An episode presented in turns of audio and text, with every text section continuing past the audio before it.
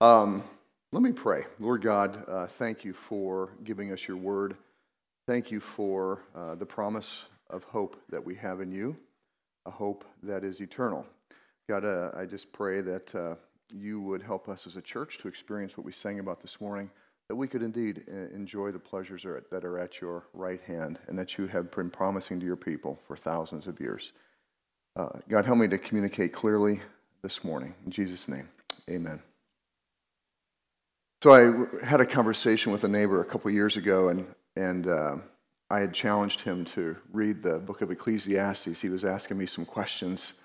And I said, you know, why don't you read this book? He was he had questions about the purpose and meaning of life, and and uh, we sat down a few times over the book, and, and he made a statement. He says, you know, why why should uh, something that was written uh, thousands of years ago in a world completely different of ours make any sense? Why should I listen to it now? And so I think one of the things that we've seen as we've gone through the book of Deuteronomy, and uh, well, as we've gone through the Pentateuch, and now we're in the book of Deuteronomy, is that we've, we've seen that even though the books uh, were written thousands of years ago, um, we still see a lot of relevance and connection to us as, as people, as human beings, because that, those things have stayed the same. The challenges that we face as human beings, the, the needs and desires that we want, uh, are the same. And so we come to the book of Deuteronomy. Uh, 40 years they've been wandering around in the desert, and they are now on the border of the promised land. That God has promised that I will give you a land flowing with milk and honey.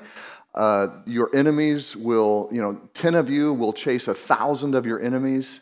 Um, prosperity, blessing, abundance, protection. And so this is, this is the big hope they've been waiting for. They watched their parents' generation die because of their unfaithfulness. Moses is not going in uh, because he didn't believe and he disobeyed God uh, in front of the entire congregation. And so he's not even going into the land. Aaron's not going into the land. But in, in preparation for these people going into the land, he preaches these sermons, and that's the book of Deuteronomy. It's just a series of sermons that he preached there on the border of the promised land. We saw that he reviews their past and he encourages them and exhorts them to repent of the past generation's um, unbelief and disobedience and, and reminds them that they are going to need the same type of deliverance that Israel experienced when God freed them from Egypt. Uh, for the present time, he, he encourages them and exhorts them to hold on to the teachings that God has given them and to protect them to not add, to not subtract, and then to pass those same teachings on to their children, lest they forget. And we saw that one of the biggest weaknesses that we have as human beings is our tendency to forget. And our forgetfulness leads us to forget about God and what He's called us to and the promises that He has. And this last sermon here this morning on this past, present, and future, we're going to look at the future because He gives them a vision for what the future holds. And as we have seen in many ways, you know, we really are the nation of Israel. We are like Israel as a nation as a whole, or as a country, but also as, as God's people. We are like Israel. Like Israel, you know, our, our nation just wants to keep throwing off the shackles of any sort of authority or any sort of oppression or any sort of controlling power. We are throwing off religious authority, we are throwing off monarchical authorities, we are throwing off academic and meritocratic authorities. We don't want anything defining uh, and putting authority structures into our life. There is no. Um, there is no ordering of the world that we all need to comply to. And so our reactions to these things have been going on uh, for hundreds of years. And we select leaders to, quote, expand our freedoms and rights. One of the prominent politicians here in the Twin Cities representing our state says, My goal is just to continue to expand our freedoms and our rights. We also see that not all of the, you know, if we think of ourselves as Israel, the people of God as the people of Israel, um, we, can, we also see that not all of the people of God are really the people of God. You know, Paul says that in the book of Romans. Not all of, not all of Israel is the true Israel. Not all, of, not all of those who claim to be the people of God are really sincerely the people of God. You know, over half of the nation claims to have a Christian tradition, but we know that that's not true. We've seen over the last uh, 100, 150 years, um, Protestant mainline traditions go and, and seek the power of, of science and human reason and the left version of politics and social issues. And we've seen similarly on the right, conservative Christianity, fundamentalists, evangelicals have sought the, the power that um, the right political efforts and social causes uh, aspire to. Uh, we've seen them move towards celebrity leadership. Not all of Israel is the true Israel. Not all of the church is the true church. This is a, a, a theme that you see throughout both Old and New Testaments. There is a believing remnant. In Israel, there's a believing remnant. In the church, there is a believing remnant. The remnant is a portion of those who claim to be Christ, are, who claim to be Christians, are, are truly Christians, just as ancient Israel was also. We also stand on the threshold of tomorrow. Again, just like Israel, God promises that those who follow him will experience prosperity and happiness. Jesus Christ himself said, I am offering abundant life. That's what eternal life is. It's not just something that's way far off. Eternal life is the, is the qualitative experience of life now. There's a reason why the Gospel of John has Jesus' first miracle as transforming water into wine at a wedding feast. And then the last comment they make is that Jesus, you have saved, or they go to the, they don't go to Jesus, they go to the, the host of the wedding. And they say, you know, most wedding hosts um, save, you know, we'll, we'll drink the good wine first, and then after everybody, after everybody gets a little inebriated, they'll serve bad wine at the end. You have served the best. It was the wine that Jesus made. And what Jesus is saying is that what, what I provide, the life that I offer, is the best. That is the promise that God holds out. That's the promise he has always held out. It's the promise he held out to man and woman in the garden. But not only did Israel have this hope before them of a promised land filled with milk and honey, protection, and all these things, they saw these massive fortresses. They saw people that appeared to them to be giants. And so they, they saw not only hope, but oh, this is going to be a struggle. This is going to be a struggle to take hold of what God has promised for us. The first generation couldn't get past the, the massive fortresses and the people that appeared to be as giants. And that's when they disbelieved and they wanted to go back to Egypt. The second generation is here at the border, the same promise and the same potential struggle. We look to a future that is increasingly hostile, as we know, to Christian faith. And the question that is before us is are we going to resort to the powers that the world offers? Or are we going to believe that there is a power of God available to us? Are we going to want leaders that take us back to the proverbial Egypt where we were enslaved, okay, but going along with the crowds? Or are we going to hold true to God, His promises, and, and His commandments? The God who says, as Lawrence said this morning, the God who is near. And that is one of the themes that has really emerged it's not something you see often. But when it speaks of God, when the Pentateuch speaks of God, it speaks of a God who is near. So there is, there is hope, but, but we know there's going to be struggle. Can we grasp the hope? Dreher is a um, strong uh, Catholic Christian, um, has written a lot of books and articles on the challenges that Western culture poses to true Christian faith. Um, he writes this He says, The church today does not lack for diagnosticians who can tell you what's wrong with the world. What it needs is joy filled believers who see the crisis for what it is, but who also see what we caught up, but excuse me, but who also see what we who are caught up in the crisis can become if we try. So, as Moses looked into the future, he had the same vision. Here is what the people of God could become. And in this passage that, that we read this morning, there are two benefits that the people of God have as they live in this world that is opposed to them. The first one is that the people of God have a way of life that produces life. The trajectory of life without God, and we see this at the very beginning in the garden, the trajectory of life without God is death. Death, we saw, was guilt, shame, fear, envy, isolation, vulnerability, anger, violence, hatred, death. That was the trajectory we see in Genesis 1 through 11. That is the outcome of a people who have said that they don't need God, they can do life on their own. Well, the benefit that the people of God have is a way of life that actually produces life and avoids what death brings. Moses says this Keep them and do them, the teachings and commandments, hold to the promises, for that will be your wisdom and your understanding in the sight of the peoples, who, when they hear all these statutes, will say, Surely this great nation is a wise and understanding people. A wise and understanding people. It will appear, Israel, holding fast to these teachings, will appear to the nations of the world to be a wise and understanding people.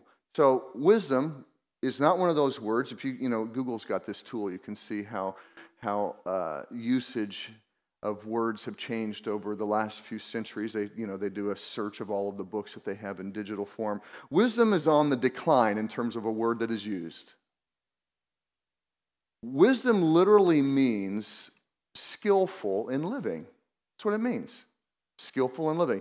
And it's not just skill in one or two areas. We have a tendency in our, in our world to highlight one or two particular skills that somebody has, and we put them on a pedestal for it. What God is looking for is wisdom, and what God produces in people is wisdom. And wisdom is an ability to live all of life skillfully. And so there are, there are four wisdom books in the Old Testament Proverbs, is, is just general living of all areas of life money, speech, um, family, work, how to treat the poor, loan. I mean, you name it, it's in the Proverbs. We've done a few series on Proverbs over the years, all around wisdom in life. Then there's the book of Song of Solomon, which is wisdom for, for romance and marriage and uh, sexual intimacy between a husband and wife. Then there's Ecclesiastes, which is the wisdom needed to understand and develop a worldview. What am I here for? Why do I have this sense in my heart that things are eternal and that there is a God to know, but I can't quite figure it out? That's what Ecclesiastes is about. Then Job, classic Job, Job is about developing wisdom on living in a world in which you will suffer. So, wisdom covers these broad areas of life. And what God is saying, what Moses is proclaiming here, is that God's teachings will produce a wisdom where you are living all of your life skillfully. And the uh, word understanding means that you're able to perceive, you have insight. So you can look into the challenges of life, understand the challenges of life, and in wisdom, uh, apply a course of action that is going to overcome the challenges that face you. So that's, that is the vision that God has for his people. That's the first benefit. The teachings and commandments of God produce a life of wisdom and understanding that is attractive to the outside world. What would be seen? What would be seen in a people who held on to this wisdom? The poor would be taken care of. So if you just think through the laws that are in the Pentateuch, we've covered some of them and the commandments and the promises, what would we see in the nation of Israel? The poor would be taken care of, no one would be enslaved to debt. Sex with anyone is not the prerogative of abusive and overwhelming and powerful men. There is a just punishment for crimes without the con- condemnation of a life, of an entire life. Spouses and children would be protected from adultery, Parents are honored and protected when they pass the life stage of being productive. They're not just put out. They would see a nation that works hard and it is productive, but that they have a day off a week. And every year they get at least minimum three weeks of vacation. Children would be protected from violence and abuse. And rulers and kings would use their power for righteousness and justice and not to make themselves and their friends wealthy. Those are just a few things that we would see in the laws. The Apostle Paul has the same reasoning in his instructions to the churches that are on Crete. We've all, we've all heard uh, you know, the word Cretan used as a derogatory word. Maybe not. I, it might be an older thing to call somebody a Cretan, like it is to call somebody a Philistine. You know, people anymore, Cretan, Philistine, what are you talking about?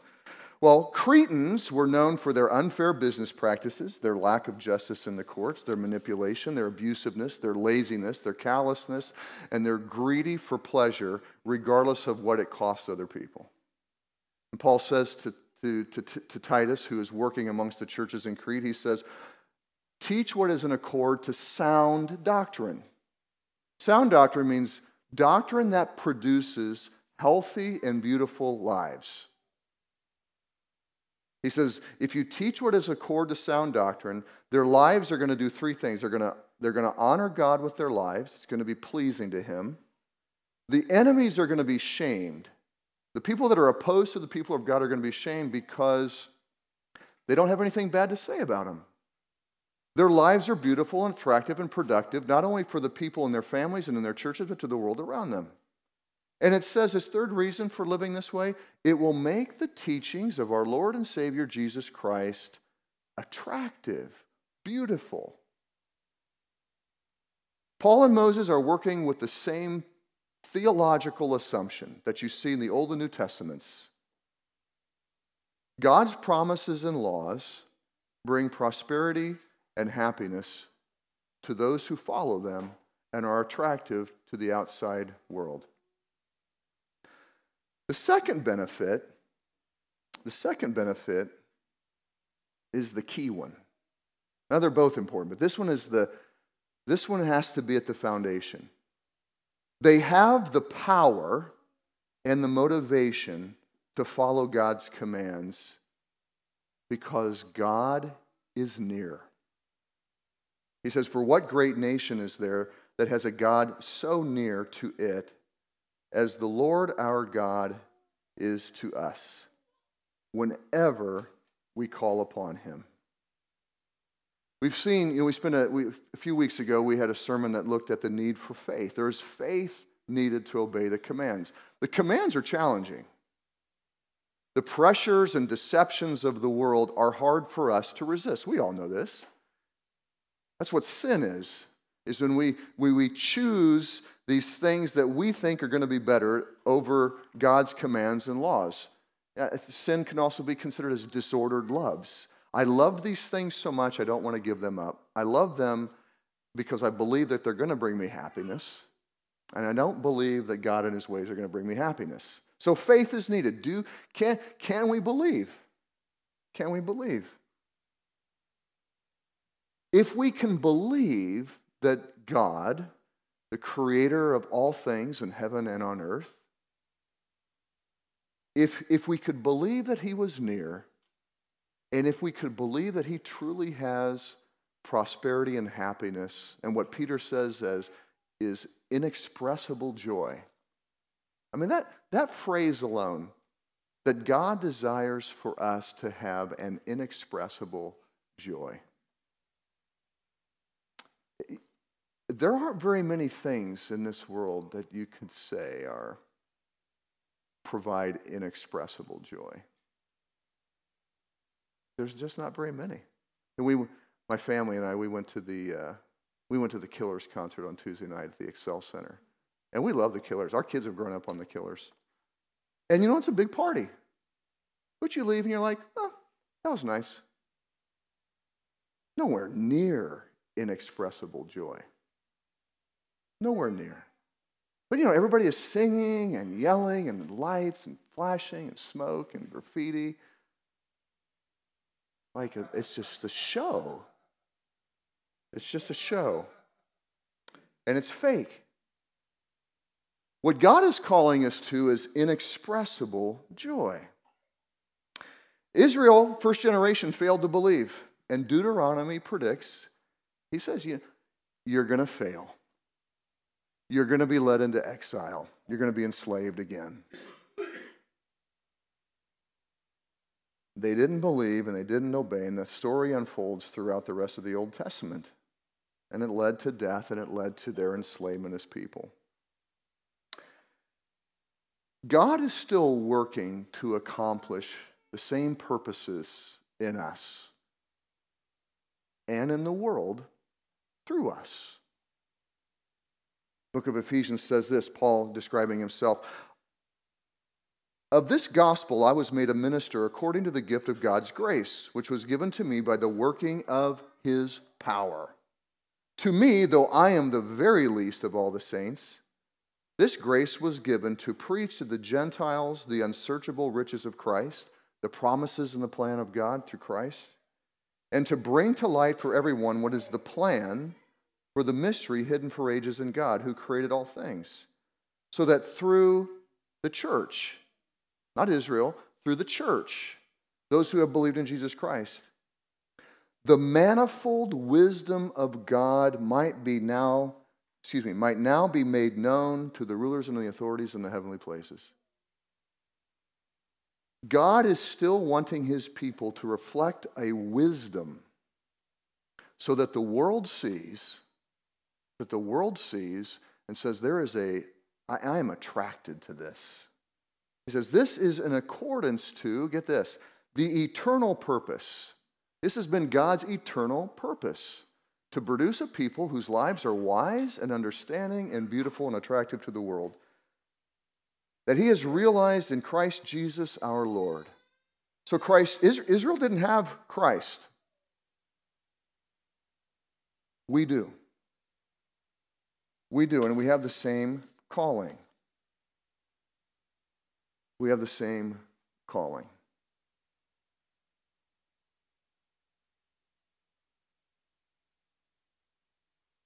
There is a um, there is a, a, man named Roland Allen. He was a missionary from England to, to, to China for a number of years and grew frustrated with all of the things that the missionaries and churches would do. Basically, they were taking colonialism and implanting it into their efforts to, to, to share the gospel and to start churches in these foreign countries. He said, listen, you, you guys are just, you guys are just um, exporting uh, Western government structures. you're, not, you're not exporting Christ and his plan for the church. And he says this, he says, the way of Christ will produce a spontaneous expansion of the church because people will look into the lives of the people and they will see an attractiveness. They will see a wisdom in their ordered lives and they will be drawn to it and they will be asking, What is it that I can do to have that life? And he says that leads to spontaneous expansion of the church. But it takes more than a good model and a structure. You know, we the reason why we chose at the beginning in the vision of, of Twin Cities Church to have house churches is that we knew that in order to develop the type of, of attractive lives and depth of relationship and unified, loving people that, that the scriptures call on, it was going to take a, an intentional structure to create those familial type of relationships where, where there's a strong commitment, there's shared lives, there's honesty, there's humility, there's transparency, there's deep learning and interaction, there's prayer together for God's promises to take hold in our own lives. So that's why we, we put the structure of house churches into place. You don't have to do house churches, but you have to, as a church, have some model or structure that facilitates these kinds of familial relationships. There's a reason why we're called brothers and sisters in Christ under the Father, and that we are co heirs with the Son. But it takes more than just a good model or a good structure, it takes a, a deep sense and you can't just you just can't have the teachings. It, it takes a deep sense of God's nearness.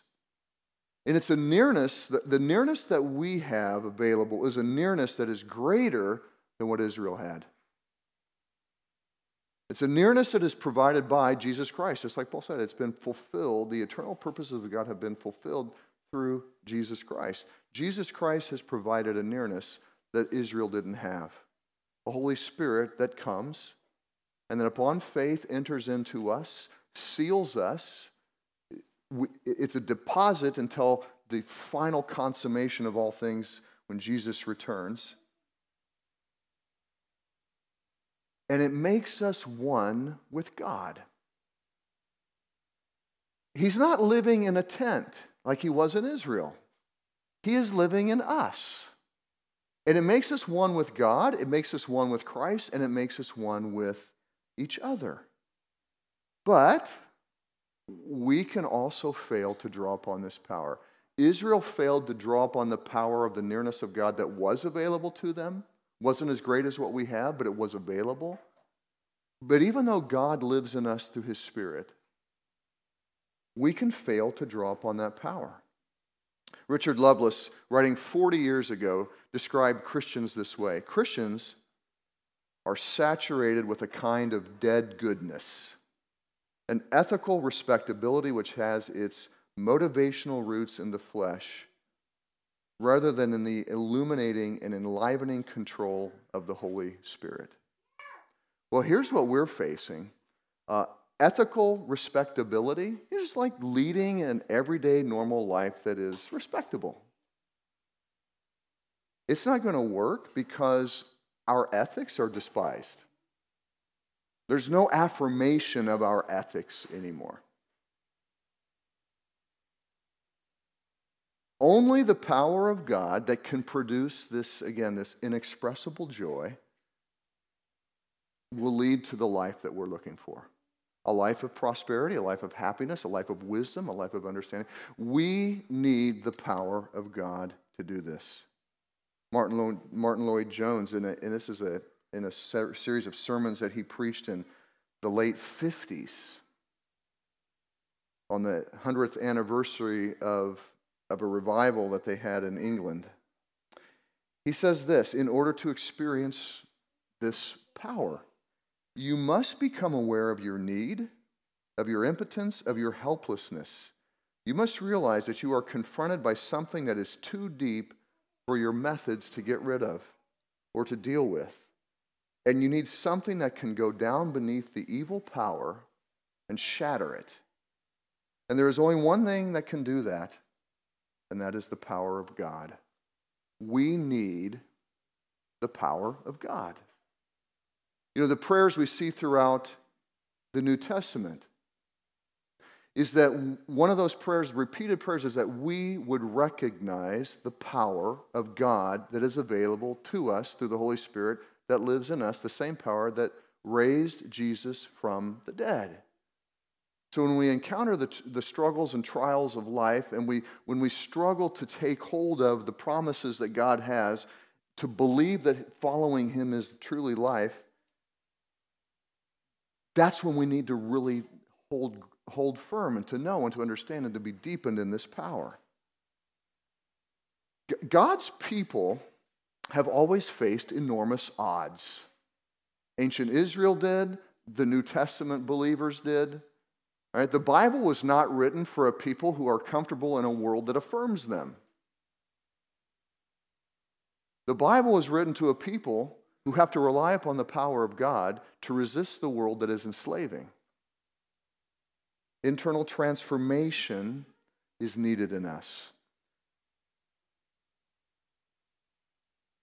The redemptive work in Christ, this is Jones speaking, and the redemptive work in Christ did not consist in a magnified regent issuing a clear set of laws to follow. Redemption is participatory, not imitative.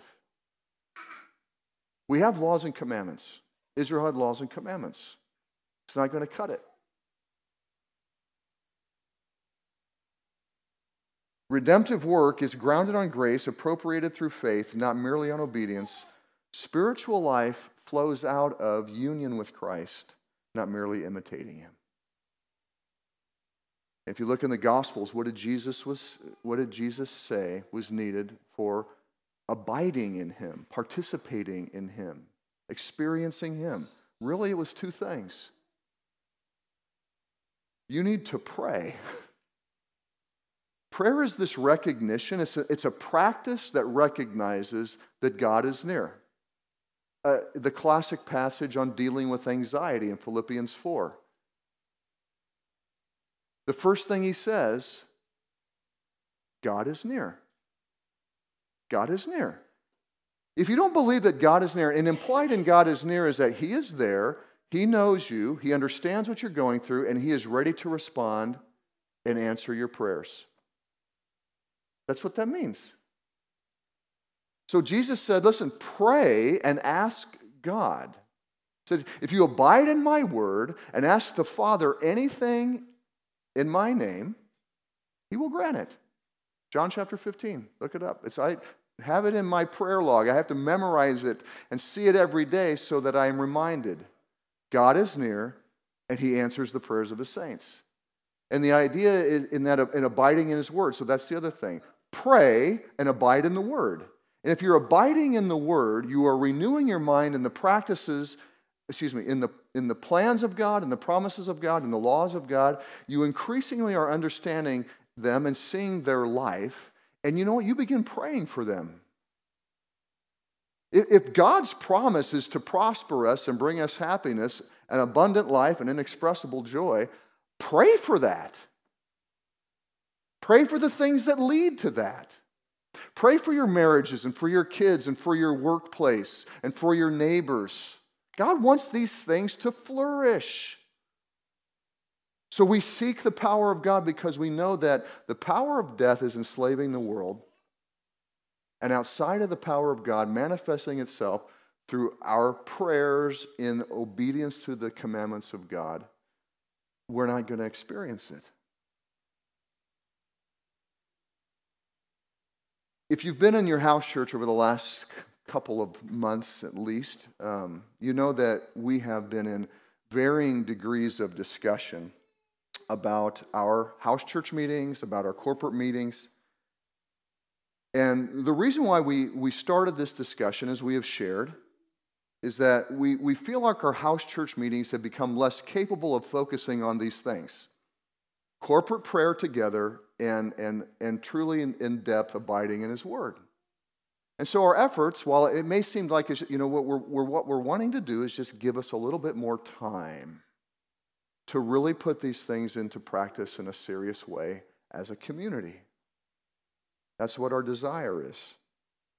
We've grown in our relationships. Some of the feedback that we got in our house church as we've been down in this discussion is that, you know, we've really grown in our relationships. And that is what is needed. Trust has grown, friendships have grown. I don't, we're not regretting any of our past. God has been so good to us as a church in so many ways. But to move forward to more fully experience an inexpressible joy, to more fully build attractive lives that engage the world and that are attractive to the world, and to more effectively enter into the conversations that we have. Our conversations in the last few months have really grown with our friends that don't know Jesus, and they have all started because they sense a need, they see an attractiveness, and they're asking us about our faith. It's a long term vision. It's a long term, we're not going to see the kinds of, of mass people coming to know Jesus Christ like we have seen in the past. We pray for that. That'd be awesome. But culturally, we are in a place where it's, it's fall and winter, if you remember our, from our series on mission. But we do not despair. God's power is still available to us, and what, all we're wanting to do in going down this direction, Lawrence is going to provide kind of an update to the entire church today uh, on some specifics as to where we're at and what things need to continue to be prayed for. It really is going to take a lot of prayer going forward. But our desire is to more fully experience the power of God as a community and to grow deeper in our understanding of His promises and of His commandments so that we can really reflect a beautiful, wise, understanding lifestyles in this world. Let me pray. Lord God, thank you for all of the ways that uh, you provide for us. Food, clothing, shelter, just the beginning. And Father, the potential of, of an experience of inexpressible joy through your Holy Spirit, Lord, that, that all of those who have come to know Christ, I know, have experienced at some point if they're not experiencing it right now. We know that you provide something more deep and more rich than anything that the world can provide. And our desire, God, is to move forward in that promise as a community, and we ask for your help to do it. In Christ's name, amen.